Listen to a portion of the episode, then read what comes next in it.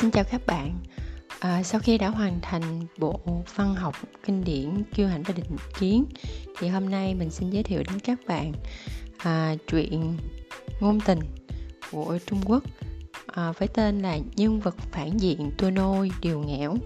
Thì chuyện này mình đọc qua thì đây là loại chuyện mà hệ thống, cho nên mình thấy là rất là vui. Chuyện khá dài nhưng mà hầu như chương nào cũng hay và lôi cuốn. À, mong các bạn ủng hộ nhé. à, Nhân vật phản diện tôi nôi điều nghẽo. Tác giả Mạc Thư Bạch. Giới thiệu: Diệp Trừng mang trong mình một trách nhiệm nặng nề, đó là giúp các nhân vật phản diện tìm về chính đạo, cải tạo và uốn nắn lại những tư tưởng lệch lạc của họ để cứu vớt thế giới. Cô tự nhận mình đã làm cực kỳ tốt, tốt không thể nào chê, tốt đến mức đổ máu vì nhân vật phản diện, chặn đao thay nhân vật phản diện, chăm sóc họ trở nên trắng trẻo, béo tròn, tư tưởng đứng đắn, ngay thẳng. Thế mà, thế mà nhân vật phản diện cô nuôi, cô nuôi đều nghẽo sạch. Hệ thống rút kinh nghiệm xương máu. Không được, ký chủ, bạn không được đối xử quá tốt với nhân vật phản diện nữa. Làm thế họ sẽ yêu bạn. Bạn tán đổ người ta xong liền bỏ chạy. Sốc quá sốc. Diệp Trừng gật đầu. Đến thế giới tiếp theo. Hệ thống nói: À ký chủ, bạn đang làm cái gì thế? Dừng tay lại, đừng có đối tốt với họ như thế. Diệp Trừng rút thanh kiếm cắm trên người ra, cười dịu dàng với người con trai đứng trước mặt đang bàng hoàng, đồng thời trong lòng thì khóc như có bão. Xin lỗi, cứ nhìn thấy khuôn mặt này là lại háo sắc không quản nổi mình nữa. Lời tác giả nói, chuyện này kể về một cô nàng có tuổi thơ bất hạnh, thiếu sự yêu thương, nhưng tính tình lương thiện, tư tưởng ngay thẳng, dưới sự trợ giúp của hệ thống đến những thế giới khác nhau thông qua việc thay đổi các nhân vật phản diện để bảo vệ hòa bình, hòa bình thế giới, cứu vớt được nhiều người trong thế giới xuyên đến hơn. Trong truyện, qua các thế giới khác nhau, nhân vật nam chính dùng tình cảm cố chấp của mình dần dần lay động được trái tim nữ chính, chữa lành tổn thương tâm lý cho nữ chính, khiến cô dần dần có thể yêu. Còn nữ chính thì cứu vớt cuộc đời nam chính ở mọi thế giới, giúp anh tiến tới hạnh phúc.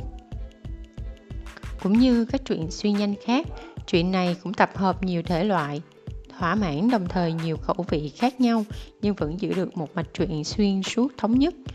Cam đoan tình cảm của nhân vật chính liền mạch ngày càng được bồi đắp. Tác giả hành văn ngắn gọn, hài hước, giỏi khống chế tiết tấu truyện, nắm chắc cảm xúc nhân vật. Chỗ ngọt thì rất ngọt, chỗ ngược thì rất ngược. Vì vậy tuy truyện là một nồi máu chó, nhưng nó sẽ được nấu thành một nồi lẩu cay thơm phưng phức. Sau đây mời các bạn đến với chương một: Thanh xuân vườn trường, thế giới của tôi chỉ có em. Phần một.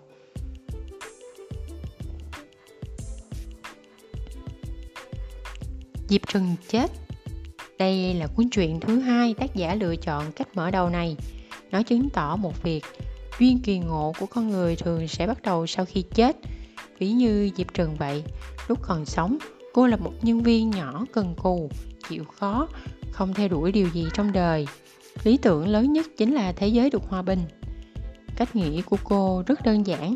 Với chỉ số thông minh của cô, nếu sống trong một xã hội rối ren, hỗn loạn thì chắc chắn sẽ thành kẻ lót đường.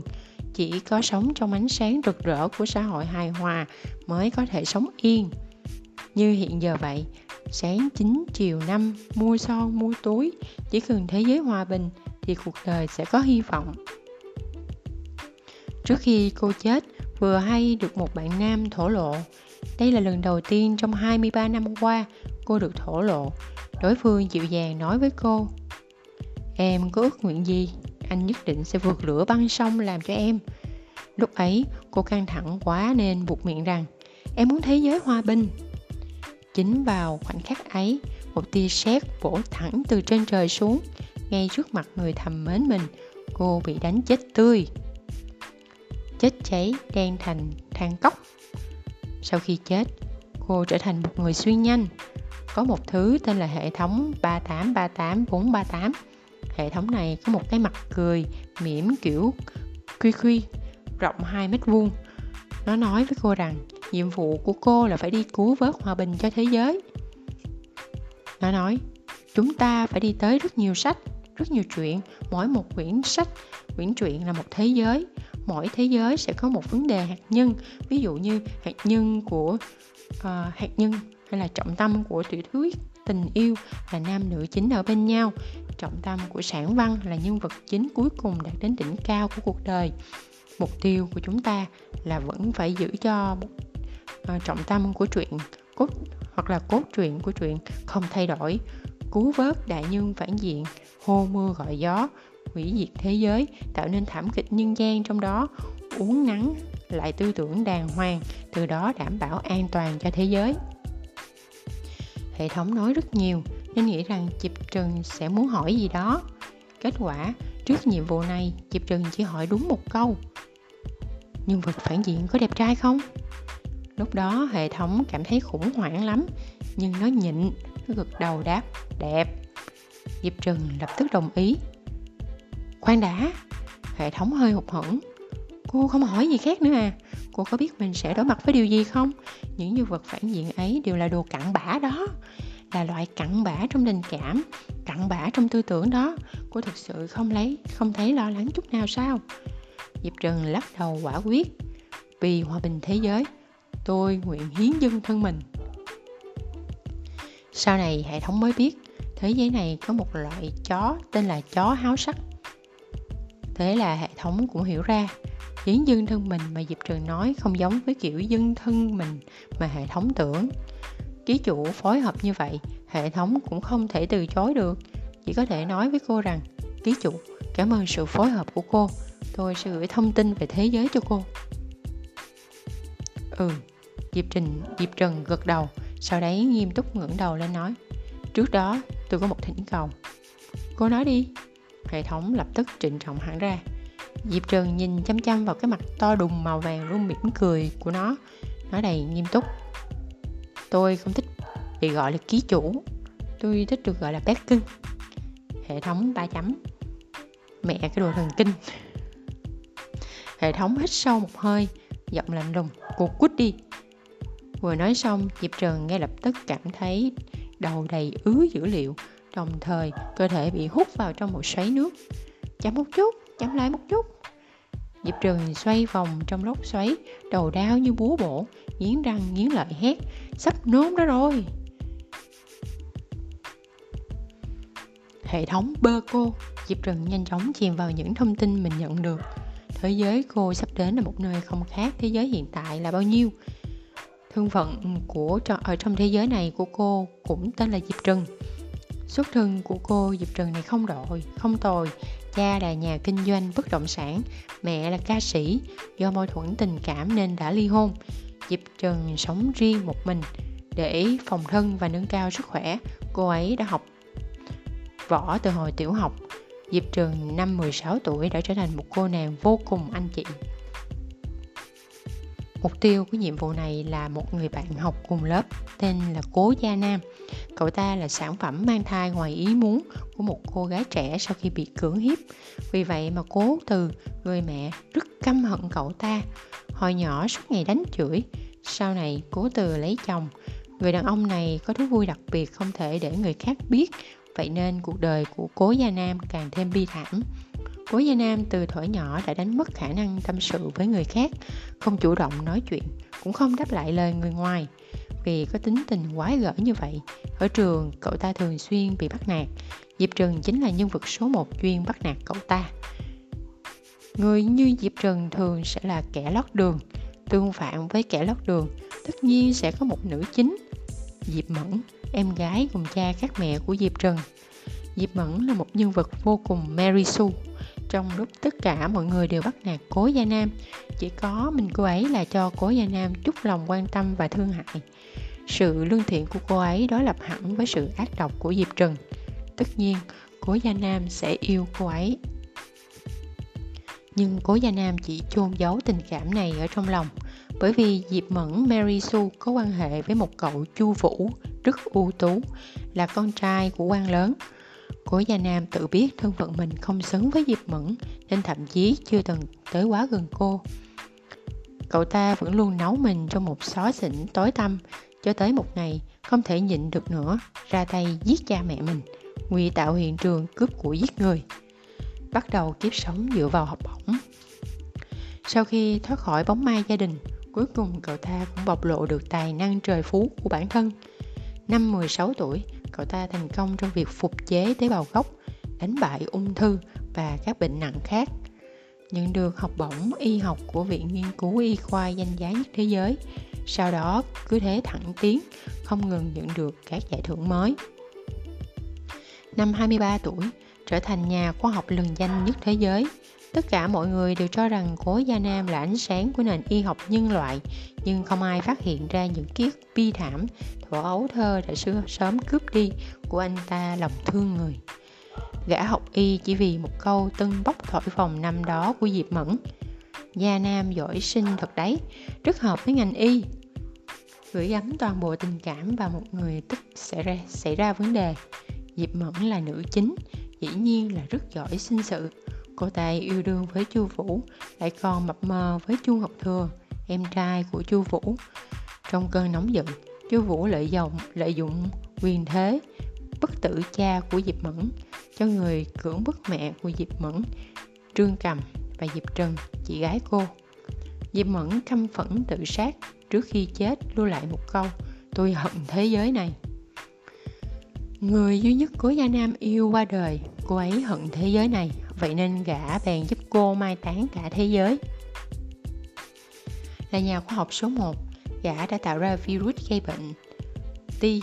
Loại virus này hoàn toàn không thể đề kháng, chết rất nhanh, chỉ trong khoảng hai tháng. Dân số toàn cầu đã tử vong mất một nửa. Lúc này cuối cùng người ta cũng tra ra nguồn gốc của virus. Trên tòa, khi thẩm phán Chu Vũ hỏi lý do, Cố Gia Nam chỉ trả lời đúng một câu: người tôi yêu muốn cả thế giới này chôn cùng cô ấy. Sau đó gã tự sát ngay trên tòa. Sau khi gã chết hai tháng, nhân loại diệt vong. Diệp Trừng xem xong thông tin về thế giới này, cực kỳ xúc động. Diệp Trừng của thế giới này là một kẻ lót đường chính hiệu. Sau khi bị người ta cưỡng bức thì đâm tuyệt vọng, lạm dụng ma túy, sau đó bị Cố Gia Nam, kẻ mình tân bắt nạt, bắt đi làm vật thí nghiệm, cuối cùng chết đau chết đớn trong quá trình nghiên cứu. Một cuộc đời như vậy thật quá đáng sợ. Khuôn mặt trơ trơ của Cố Gia Nam coi người sống như thể chết, rồi làm đủ mọi thí nghiệm tàn khốc cũng khắc sâu vào lòng cô. Cảnh vật xung quanh cuối cùng cũng ngừng xoay tròn. Diệp Trừng đang đứng trước một cánh cửa ngập ánh sáng. Ký chủ, lần đầu làm nhiệm vụ nên được cho chút thời gian chuẩn bị. Sau khi bước qua cánh cửa ánh sáng, ngài sẽ tới thẳng luôn thân thể mới. Sau đó lập tức biết được chi tiết những chuyện mới xảy ra trong vòng nửa giờ đồng hồ trước. Ngài đã chuẩn bị sẵn sàng chưa? Chờ một chút.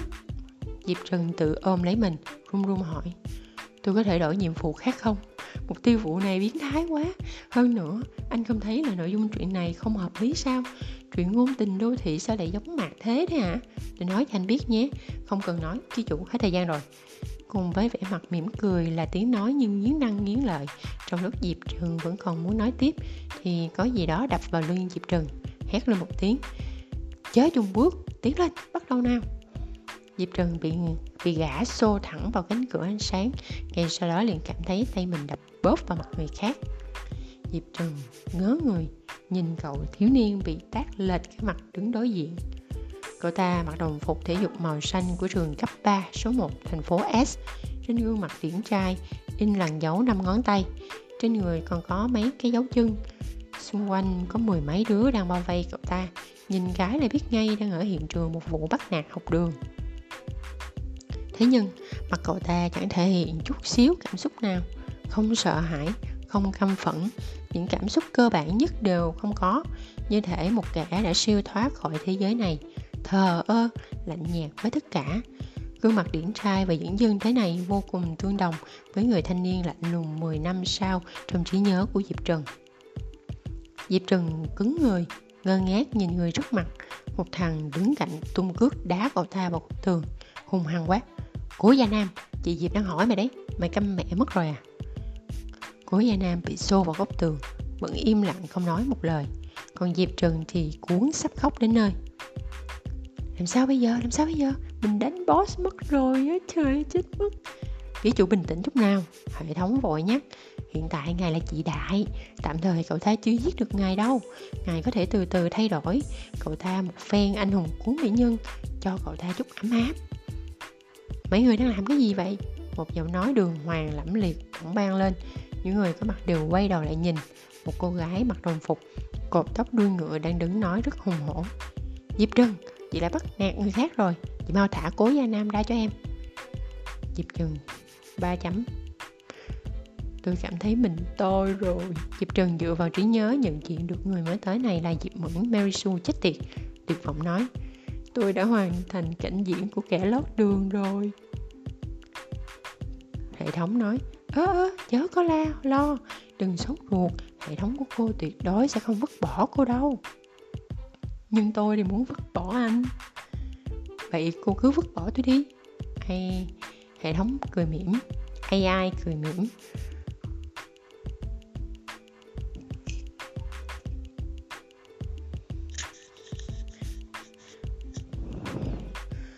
a i cười mỉm, cuộc sống không có tôi, cô không cô cần phải tự bảo rộng nhiều hơn nhé. Diệp Trừng ba phạch. Tuyệt vọng quá, muốn khóc quá, không có a i, e là cô sẽ thực sự bị Cố Gia Nam biến thành vật thí nghiệm mất. Ôi mẹ ơi cứu, tôi không muốn chơi cái thế giới này nữa đâu. Chú thích: sáng chín chiều năm, giờ công sở. ba tám ba tám bốn ba tám viết bằng chữ. Trong tiếng Hoa nghĩa là ngu ngốc, ngu ngốc, ngu ngốc chết. Mặt cười mỉm của Khuy Khuy, Khuy Khuy là cái mặt cười mỉm gợi đòn. À. Sở thích đặc biệt không thể để người khác biết, ý nói cái sở thích biến thái. Sản văn là một loại tiểu thuyết có nhân vật chính thuận buồm xuôi gió, tiến thẳng một lèo từ đầu đến cuối truyện, thường có yếu tố bàn tay vàng. Người khác làm được một thì nhân vật chính làm được mười. Có dàn harem đông đảo đến phi thực tế, đọc để giải trí, hiếm có nội dung nghiêm túc. Tảng đá là một nhánh của tán đả, là một nhánh của tán thủ, là một môn võ tay không của Trung Quốc dùng để chiến đấu và phòng thân hiệu quả. À, nhân vật nữ chính là đã được học tán đả, một loại võ từ hồi tiểu học. À, vậy ở đây là loại võ thiên về lối đánh lên gối, cùi chỏ và các cú đá chết người như Muay Thái.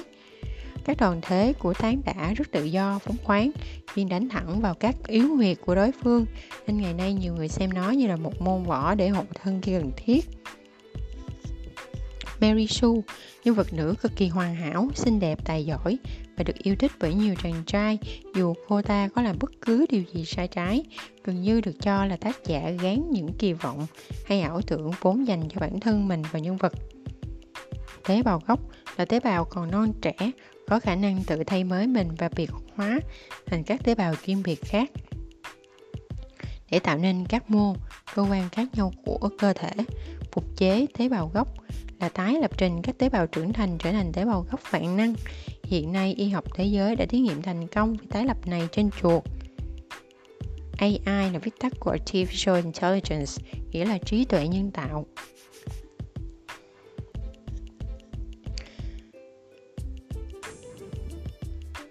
Chương hai. Thế giới của tôi chỉ có em. Phần hai. Tình huống này thật hơi xấu hổ. Ngay giữa lúc tất cả những người có mặt đều không ai nói một lời nào, trong đầu Diệp Trừng vang lên những tiếng tin tin tin liên tiếp. Sau đó Diệp Trừng nghe thấy hệ thống báo: ký chủ, nhiệm vụ tới rồi. Đọc đi, đọc đi. Nhiệm vụ chín một. Nhiệm vụ chính thứ nhất: nâng chỉ số thiện cảm của Cố Gia Nam lên một trăm. Chỉ số thiện cảm hiện tại là âm ba mươi. Nhiệm vụ chính thứ hai: ngăn cản Cố Gia Nam hủy diệt thế giới. Tiến độ hiện tại là không. Nhiệm vụ chính thứ ba: giảm chỉ số hắc hóa của Cố Gia Nam. Chỉ số hắc hóa hiện tại là bảy mươi. Nhiệm vụ trước mắt: ngăn cản Cố Gia Nam giết người. ba tháng sau, Cố Gia Nam sẽ mưu sát chính cha mẹ của mình.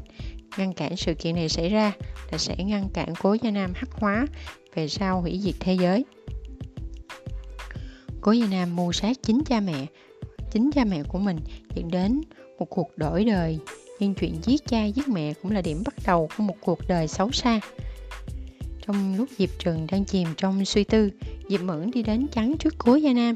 Đối diện với sự im lặng của Diệp Trừng, cô nàng tức giận quát: "Hôm nay đừng hòng có ai đụng được tới cậu ta." Nói xong, Diệp Mẫn quay đầu nhìn thoáng qua Cố Gia Nam, nói hết sức hùng hồn: "Cậu đừng sợ, tớ che cho cậu." Cố Gia Nam dường như chẳng nghe thấy gì cả, khuôn mặt tuấn tú vẫn lạnh tanh. Câu nói của Diệp Mẫn đã kéo Diệp Trừng ra khỏi dòng suy nghĩ, nhìn cảnh tượng trước mắt, bắt đầu nhớ ra đã xảy ra những gì. Hôm nay là ngày đầu tiên của năm lớp học, năm học lớp mười. Ban đầu Diệp Trừng mười sáu tuổi, vốn vào học trường tư thục quý tộc, vì thành tích vốn không tốt. Đi học ở trường điểm toàn người giỏi, đúng là tự mình làm khổ mình. Có thể tuổi của cô nàng hẳn còn nhỏ, nhưng thế giới tâm hồn thì đã rất phát triển rồi. Từ lâu đã thầm mến một bạn học chung từ hồi tiểu học tên là Chu Ngọc Thừa. Sau khi biết điểm thi của Chu Ngọc Thừa đứng đầu thành phố sẽ vào học ở trường số một, cô nàng liền nhõng nhẽo đòi cha giúp chuyển mình sang trường một, thậm chí còn nhét vào học cùng lớp với Chu Ngọc Thừa. Chu Ngọc Thừa cao điểm nhất thì Cố Gia Nam cao điểm nhì. Nhà trường xếp chỗ ngồi theo thành tích nên Cố Gia Nam ngồi cùng bàn với Chu Ngọc Thừa. Diệp Trừng nhanh chân lén lút đi tìm Cố Gia Nam đòi đổi chỗ, nhưng phản ứng của Cố Gia Nam là không phản ứng. Từ sau khi học hết lớp bốn bậc tiểu học, Cố Gia Nam hầu như không nói chuyện, trừ khi thật cần thiết, rất ít trao đổi với người ngoài, chỉ một mình ăn cơm, đọc sách, làm bài tập. Theo cách nghĩ thông thường, Diệp Trừng coi phản ứng của Cố Gia Nam là khiêu khích, thế là đi gọi mấy đứa bạn chơi từ nhỏ với nhau, thế giờ vẫn học cùng trường một vì đều là con nhà giàu tới. Mười mấy đứa tan học xong liền vây Cố Gia Nam ở lại trường, lôi tới sân thể dục để xử tội. Diệp Mẫn là một học sinh ưu tú nên không cần làm gì vẫn vào được lớp chọn. Lúc thu dọn sách vở cất vào cặp, nghe thấy có người tới gọi Diệp Trừng. Để ý lắng tai nghe thì biết ngay là bà chị lại định làm gì, vì thế vội vàng chạy tới. Cô không quen, tuy cô không quen Cố Gia Nam nhưng không thích nhìn cảnh chị mình bắt nạt người khác như vậy. Đám người đứng đó thấy cô nàng là em gái của Diệp Trừng liền tỏ vẻ mặt rất ẩn ý. Diệp Mẫn cảm thấy mình thật là oan. Thấy Diệp Trừng không nói năng gì, lá gan Diệp Mẫn liền to hẳn, lạnh lùng nhìn Diệp Trừng nói cao giọng: "Bố đã nói với chị bao nhiêu lần rồi, đừng có đánh đấm suốt ngày nữa. Vào trường một rồi thì lo mà học đi, muốn làm nhà hội Diệp mất hết thể diện hay sao?" Làm sao bây giờ? Tôi cảm thấy con bé nói thật có lý. Tư tưởng của em Diệp Trừng này thật không chấp nhận được. Diệp Trừng thầm bấm like cho Diệp Mẫn trong bụng. Hệ thống bất đắc dĩ bảo: "Xin cô chớ có ô ô xê, nghĩa là thay đổi tính cách sẵn có của nhân vật nhé, sẽ bị trừ điểm đấy." "Tôi đã làm việc thì anh cứ yên tâm." Diệp Trừng vỗ ngực tự tin nói với hệ thống ở trong lòng rồi hết mặt cười. Hết mặt lên, lạnh lùng đáp: "Tao thích làm gì liên quan đến mày, trông thấy mày là lại thấy phiền. Đi." Nói xong Diệp Trừng quả quyết xoay người, nói với những đứa xung quanh quay về. Những người có mặt: ba vạch. Hệ thống: thay đổi tính cách sẵn có của nhân vật trừ một điểm.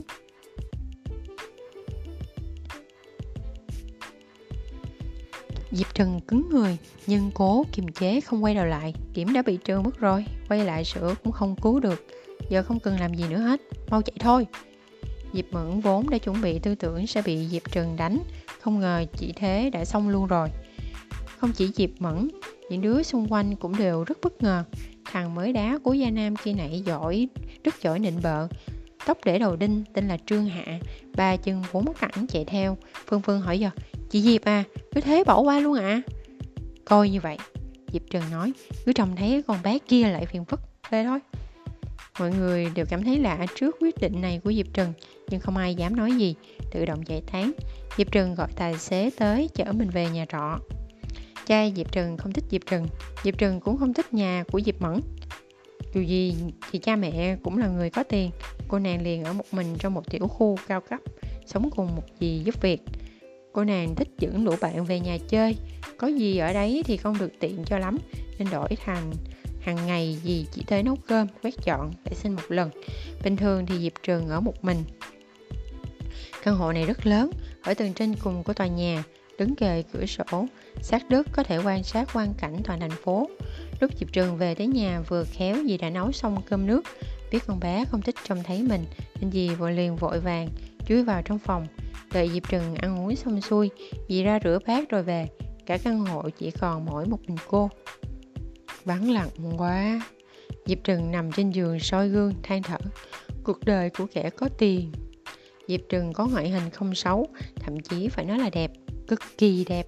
Đường nét còn sắc sảo hơn cả nữ chính Diệp Mẫn. Cô nàng có đôi mắt xếch đào hoa, biết phóng điện, khiến ngũ quan có vẻ diễm lệ vô vàng. Diễm lệ cỡ này rất thử thách thần thái của người sở hữu nó. Có thần thái thì đó là sự quyến rũ từ trong xương cốt, không có thần thái thì nó sẽ là thô tục. Cô bé Diệp Trừng này không phát huy được ưu thế của ngũ quan của mình, đã đành lại còn thích phong cách hát ca tê. Ngày nào cũng tô vẽ thật đậm, đến không nhận ra khuôn mặt thật. Tóc xù xì tôm, tóc xù mì tôm màu tím, dây xích sắt đeo đầy người, khiến Diệp Trừng muốn sụp đổ. Tôi có thể không trang điểm như thế này nữa không? Diệp Trừng hơi bị tuyệt vọng. Cần phải có một lý do hợp lý, nếu bỗng dưng cô thay đổi thì sẽ bị trừ điểm ô ô xê. Hệ thống trả lời lạnh tanh, đồng thời nhắc nhở. Với cả ký chủ đừng nghĩ chuyện này nữa, quan trọng nhất là hiện giờ là cô là sẽ làm sao để giải quyết được nhiệm vụ này đây. Làm sao bây giờ? Diệp Trừng nằm trên giường ngẫm nghĩ một chút rồi bảo. Trước tiên tôi cứ tiếp cận cậu ta trước đã. Anh nghĩ tôi nên bắt đầu tốt với cậu ta như thế nào để trông không kỳ lạ nhỉ? Thì phải tìm một cái cớ hợp lý. À phải, hệ thống này, anh có thể che cảm giác đau đúng không? Diệp Trừng nghĩ tới vấn đề quan trọng này, rất nhiều chuyện cần có nó mới làm được. Hệ thống đáp chắc nịch, có, tôi là một hệ thống vô cùng hoàn thiện. Diệp Trừng gật đầu, um, ngẫm nghĩ một lát rồi nhằm nằm nhoài ra giường. Thôi mặc kệ, ngủ trước cái đã. Diệp Trừng ngủ một đêm, sáng hôm sau thức dậy tinh thần phấn chấn, cắp sách đến trường. Cô đã nghĩ xong rồi, sẽ tạo một cơ hội để Cố Gia Nam cứu mình một lần. Cố Gia Nam cứu mình, rồi mình sẽ quấn lấy Cố Gia Nam, liều mạng để tăng chỉ số thiện cảm. Làm như vậy sẽ không khiến người khác nghi ngờ. Trên đường đến trường, Diệp Trừng tập trung suy nghĩ phương pháp thực hiện. Hôm đầu tiên đi học, lớp chọn đã được xếp chỗ theo thành tích. Diệp Trừng là thành phần xin thêm vào, nên ngồi một mình một bàn ở cuối lớp sát cửa sổ. Cái bàn thừa thêm ra đó trông thật hút mắt. Nhìn qua một cái là để ý tới ngay, trông như thể bị kỳ thị, cực kỳ đáng thương. Cả lớp đều tò mò nhìn Diệp Trừng, dò đoán lai lịch của cô nàng, ngoại trừ ba người, Diệp Mẫn, em gái cô, Cố Gia Nam, thằng cha tự kỷ, và Chu Ngọc Thừa, cậu bạn học chung lớp từ tấm bé. Chu Ngọc Thừa đã quá hiểu Diệp Trừng rồi, từ hồi còn bé, Diệp Trừng đã thích quấn lấy cậu ta, nhưng Chu Ngọc Thừa một mực không thích sự quan tâm này. Với cậu ta, Diệp Trừng là một con bé kiêu căng. Cậu ta cũng biết thừa Diệp Trừng chuyển sang học trường một là vì bám đuôi theo mình. Cậu ta ước gì Diệp Trừng có thể cách xa mình thêm một chút. Nhìn con bé đó một cái, Chu Ngọc Thừa cũng sợ bị Diệp Trừng hiểu lầm. Kết quả chẳng biết tại sao cả ngày hôm nay, Diệp Trừng ngồi ngoan như gà con ở cuối lớp. Ngoài tiết một, ngồi nghịch điện thoại thì thật sự không hề liếc cậu ta lấy một lần. Đến lúc hết tiết cũng không hề chạy lại kiếm cớ hỏi mượn nọ mượn kia để bắt chuyện. Chu Ngọc Thừa không khỏi cảm thấy hơi kỳ lạ, nhưng cũng không để tâm lắm. Còn Diệp Trừng, cô nàng gửi tin nhắn khiêu khích cho đối thủ kỳ cựu trong trí nhớ của mình. Nhận được tin nhắn trả lời của đối phương, hẹn hôm nay sau giờ tan học tại góc trường mà Cố Gia Nam về nhà tức phải đi qua. Chuẩn bị xong xuôi, Diệp Trừng yên trí cất điện thoại đi, nghiêm túc học bài. Ngày xưa, hồi cấp ba không chăm chỉ học tập vẫn luôn là điều khiến Diệp Trừng cảm thấy tiếc nuối. Giờ có cơ hội được học lại cùng với các siêu sao, Diệp Trừng nhất định sẽ trân trọng nó. Diệp Trừng nghiêm túc học đến hết ngày. Lúc tan học, cuối cùng Chu Ngọc Thừa cũng không kìm được quay xuống nhìn Diệp Trừng một cách kỳ quái. Thấy cô nàng đang chăm chú thu dọn sách vở, Diệp Trừng cảm thấy có người nhìn mình nên cũng tò mò ngẩng lên xem. Một gương mặt tuấn tú đập vào mắt. Tuy vẫn chưa trưởng thành, trông hơi non nớt, nhưng cậu thiếu niên này rõ ràng vô cùng đẹp. Mắt đào hoa, mũi dọc dừa, trông là biết ngay có tướng phong lưu. Diệp Trừng ngẩn người. Cậu ta là ai? Câu cậu ta là ai còn chưa kịp nói ra miệng thì trong lòng đã trào lên một thứ cảm xúc mãnh liệt. Thích cậu ấy, rất thích cậu ấy, cực kỳ thích Chu ca ca. vô vàng ký ức ập tới. Diệp Trừng lập tức xác định được thân phận của đối phương, đứa con cưng của nhà họ Chu, kẻ được người người yêu thương. Đối tượng Diệp Trừng thầm mến suốt bao năm, vì cậu ta mà cố ý chuyển sang trường một Chu Ngọc Thừa. Bữa qua có nghe thấy cái tên này nhưng đang vội, nay cuối cùng cũng có thể suy nghĩ kỹ càng rồi. Diệp Trừng cảm thấy hơi hồ nghi, cái tên này nghe thật là quen. Chu Ngọc Thừa. Trong đầu cô nhẩm đọc cái tên này, hệ thống thản nhiên nhắc nhở. Chính là em ruột của nam chính Chu Vũ, sau này Diệp Mẫn chuyển sang yêu cậu ấy. Mẹ kiếp, nhân vật tay to mặt lớn. Nhân vật tay to mặt lớn không liên quan tới nhiệm vụ, Diệp Trừng hoàn toàn không muốn dây vào làm gì. Hiện giờ cô chỉ có một suy nghĩ, mau chóng tiếp cận nhân vật phản diện, dạy gã cách làm người. Vì thế Diệp Trừng thôi nhìn, coi như không trông thấy Chu Ngọc Thừa, đeo cặp chạy ra khỏi lớp. Ừ, cô đã hẹn đám con gái đầu gấu rồi, không có thời gian diễn cảnh thâm tình với người qua đường. Phản ứng của cô khiến Chu Ngọc Thừa phải giật mình, cậu ta chưa bao giờ bị Diệp Trừng đối xử như vậy. Tuy chẳng thèm để mắt đến con bé này, nhưng không hiểu tại sao Chu Ngọc Thừa vẫn cảm thấy trong lòng không được thoải mái lắm. Một chút không thoải mái này thúc giục cậu ta cũng thu dọn cặp sách, đứng lên đi về. Bọn họ vẫn luôn có lái xe riêng đưa đón. Chu Ngọc Thừa tưởng là Diệp Trừng cũng thế, không ngờ rằng Diệp Trừng ra khỏi cổng trường lại không lên xe nhà mình và đổi hướng rẽ vào một con ngõ nhỏ. Cô nàng đi vừa vội vừa nhanh, có vẻ như định đi làm chuyện lớn gì đó cấp bách lắm. Chu Ngọc Thừa hơi do dự, nỗi tò mò ngự trị trong lòng. Đắn đo giây lát, cậu ta nói với tài xế tới đoán và vệ sĩ, chốc nữa tôi mới về. Thiếu gia, lão gia có dặn ngài không được đi lung tung. Vệ sĩ trả lời chắc nịch. Chu Ngọc Thừa nghĩ tới sự khác lạ của Diệp Trừng, lòng hiếu kỳ sôi sục, cậu ta phẩy tay bảo, vậy mọi người đi theo tôi.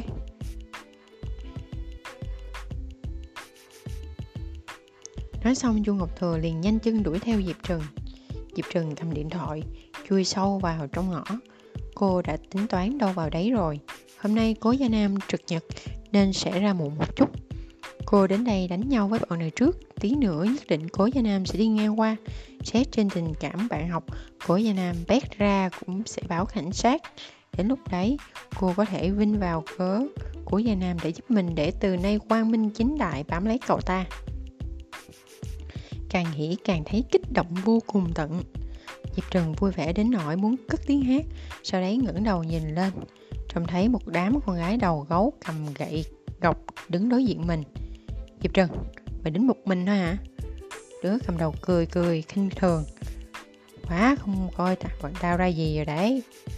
Diệp Trừng nhếch mép đầy kiêu ngạo, giọng điệu hên hoang, đối phó với chúng mày chỉ cần một mình tao là đủ rồi. Đồng thời cô vội vàng chụp hệ thống, mau lên mau lên, sắp đến nhau rồi, mở che cảm giác đau đi. Rất xin lỗi, hệ thống đáp lại lạnh tanh, quyền hạn của ngài quá thấp, không đủ để mở tính năng che cảm giác đau. Một tia sét giáng xuống, Diệp Trừng chết điếng. Cũng trong chính chớp mắt ấy, mười mấy đứa ở đối diện xông tới, đứa cầm đầu vung gậy đập Diệp Trừng. Diệp Trừng đưa tay không lên chắn, kết quả bị đối phương nện ngã luôn vào tường. Cái đao lập tức ngấm vào người, cảnh trước mặt Diệp Trừng tối sầm lại, ngã lăn ra tại chỗ. Hệ thống! Diệp Trừng dùng chút tỉnh táo cuối cùng để mắng người, mẹ anh chứ, dám lừa tôi. Tôi đâu có đâu. Hệ thống đáp đầy vô tội, đúng là tôi có thể che cảm giác đau đấy chứ, nhưng mà là do cấp bậc của cô không đủ mà. Diệp Trừng bao vạch, tôi không chửi được gì nữa, lăn đùng ra ngất. Tác giả có chuyện muốn nói. Vở kịch nhỏ. Diệp Trừng Diệp Trừng nói, nói mau, lúc cô viết ra tôi trong lòng có cảm giác gì hả? Mạc Thư Bạch trả lời, tôi nói thật nhé. Diệp Trừng hử? Mạc Thư Bạch nói, cô là nữ chính có chỉ số thông minh thấp nhất tôi từng viết đấy. Diệp Trừng, chúc mừng cô đã nhận thức rõ được chính mình. Cô không biết là những gì cô viết phản ánh chân thực chỉ số thông minh của cô sao? Mạc Thư Bạch trả lời, cũng là kẻ nói năng bỉ ổi nhất. Diệp Trừng trả lời, bỉ ổi nhất cũng là một loại tài năng, cần phải có vốn từ vựng phong phú mới làm được đấy. Mạc Thư Bạch, và có tâm tính lương thiện nhất. Diệp Trừng, ba bạch. Mạc Thư Bạch nói, tuy chỉ số thông minh của cô thấp lại còn khoa trương giả tạo, nhưng nói thật lúc viết về cô thì rất là vui vẻ. Chú thích: phong cách hát ca tê. Tương tự như phong cách của nhóm nhạc hát ca tê nên mình để hát ca tê luôn cho dễ hình dung. Phát triển mạnh vào khoảng năm hai không không tám ở Trung Quốc, bắt nguồn từ văn hóa punk, pha trộn giữa phong cách visual rock của Nhật Bản với rock Âu Mỹ, nhưng hơi lỗi. Ngoài cái tên ra thì nó thực sự không liên quan gì đến rock, chủ yếu ăn mặc theo hướng đập thẳng vào mắt người nhìn, theo slogan mặc kệ thiên hạ, không theo lẽ thường. o o xê nghĩa là out of character.